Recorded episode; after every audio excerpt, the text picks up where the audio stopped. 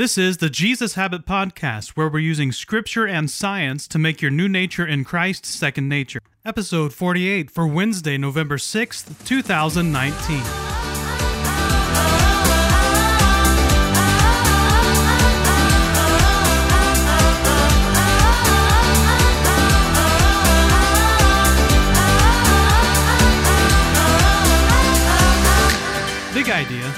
The church is the single most important institution on the planet. Our weekly identity statement I will not let the siren call of self absorption lull me into a deeper sense of complacency. I am a rebel against the rebellion. And our memory verse Therefore, since we are surrounded by such a great cloud of witnesses, let us throw off everything that hinders and the sin that so easily entangles. And let us run with perseverance the race marked out for us, fixing our eyes on Jesus, the pioneer and perfecter of faith. For the joy set before him, he endured the cross, scorning its shame, and sat down at the right hand of the throne of God. Consider him who endured such opposition from sinners, so that you will not grow weary and lose heart. Hebrews 12 1 through 3. It's such a crazy story. Abraham was 100 when he had Isaac. God had given him a promise many years prior to Isaac being born that he would be the father of many nations and have descendants as numerous as the stars. And after waiting for years, he finally has a son at 100. His wife was 90. This was his only son, the only way that this promise was going to be fulfilled.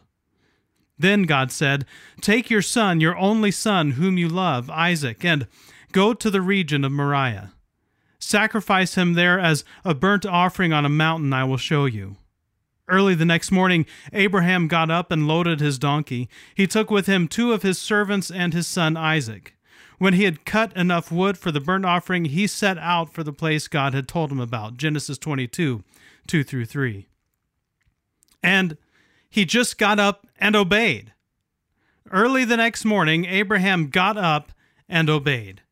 He took his only son out to a mountain, made his son carry the wood for the burnt offering, while he himself carried the knife that he was going to use to kill his own son, and the fire that he would use to burn his son as a sacrifice to God Almighty. That's insane. Can you even comprehend the absurdity of his obedience in that situation?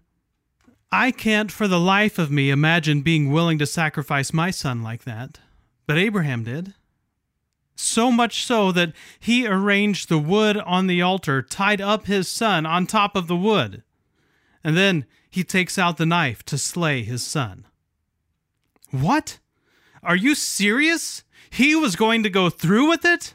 How in the world could a father be willing to kill his son, especially when that son was the only son you had through whom the promise to be as numerous as the stars could be fulfilled? It doesn't make any sense. That is the point. Faith doesn't always make sense. Even though our faith is built on the evidences of what God has already done, there is no guarantee that what God is going to ask of us next will fit within the safety of our preconceived notions for how God operates. As the author of Hebrews postulates, Abraham reasoned that God could even raise the dead, and so, in a manner of speaking, he did receive Isaac back from death. He received Isaac back from the dead, even though he hadn't physically died. Abraham's actions, unreasonable as they seem, were perfectly rational when you understand this. Then the word of the Lord came to him. This man will not be your heir, but a son who is your own flesh and blood will be your heir. He took him outside and said, Look up at the sky and count the stars, if indeed you can count them.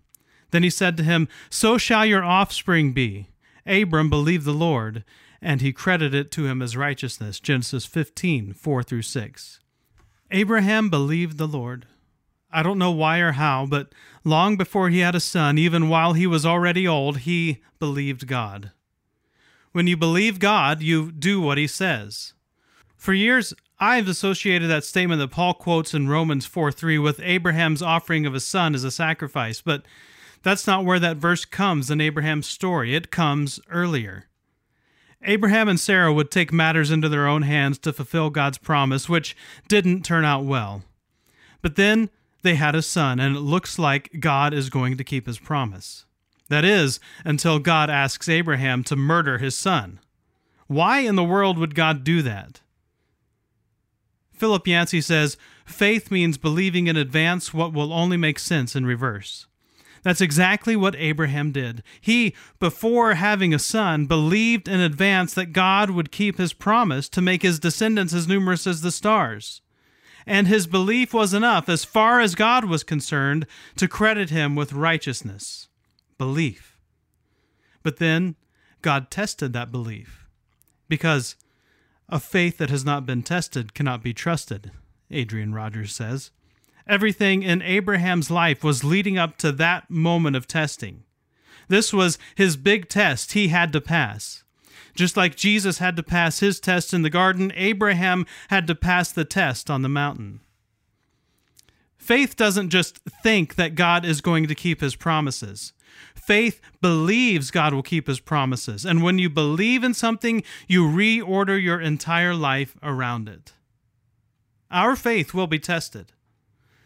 I believe God will test the faith of every believer to see if we will obey Him even when, from our perspective, it doesn't make any sense. He wants us to believe in Him even when our circumstances contradict our beliefs. He wants our faith to be in Him and His promises, not our personal strength and ability. Abraham didn't know that his actions on that mountain would foreshadow a future moment when God Himself would provide the lamb. He knew Isaac's birth was miraculous, but he didn't know that that birth would foreshadow the miraculous birth of the Lamb of God who would take away the sins of the world. He didn't know that in the very same hills of Moriah, the Son of God would carry the wood he would be sacrificed on. He didn't know any of this. He simply obeyed because he believed God. Of course, there is one difference. With Abraham's son, God provided a ram that was stuck in the thorns to replace Isaac as the sacrifice. But his own son wore a crown of thorns and was the sacrifice for all mankind. Do we have that kind of faith? Is our belief in God so foundational to our lives that we get up the next morning and do what God has said to do even when the stakes are so high? I pray that it is. I pray that my faith is and I pray that yours is as well. Are we the kind of people who believe God no matter what? www.thejesushabit.com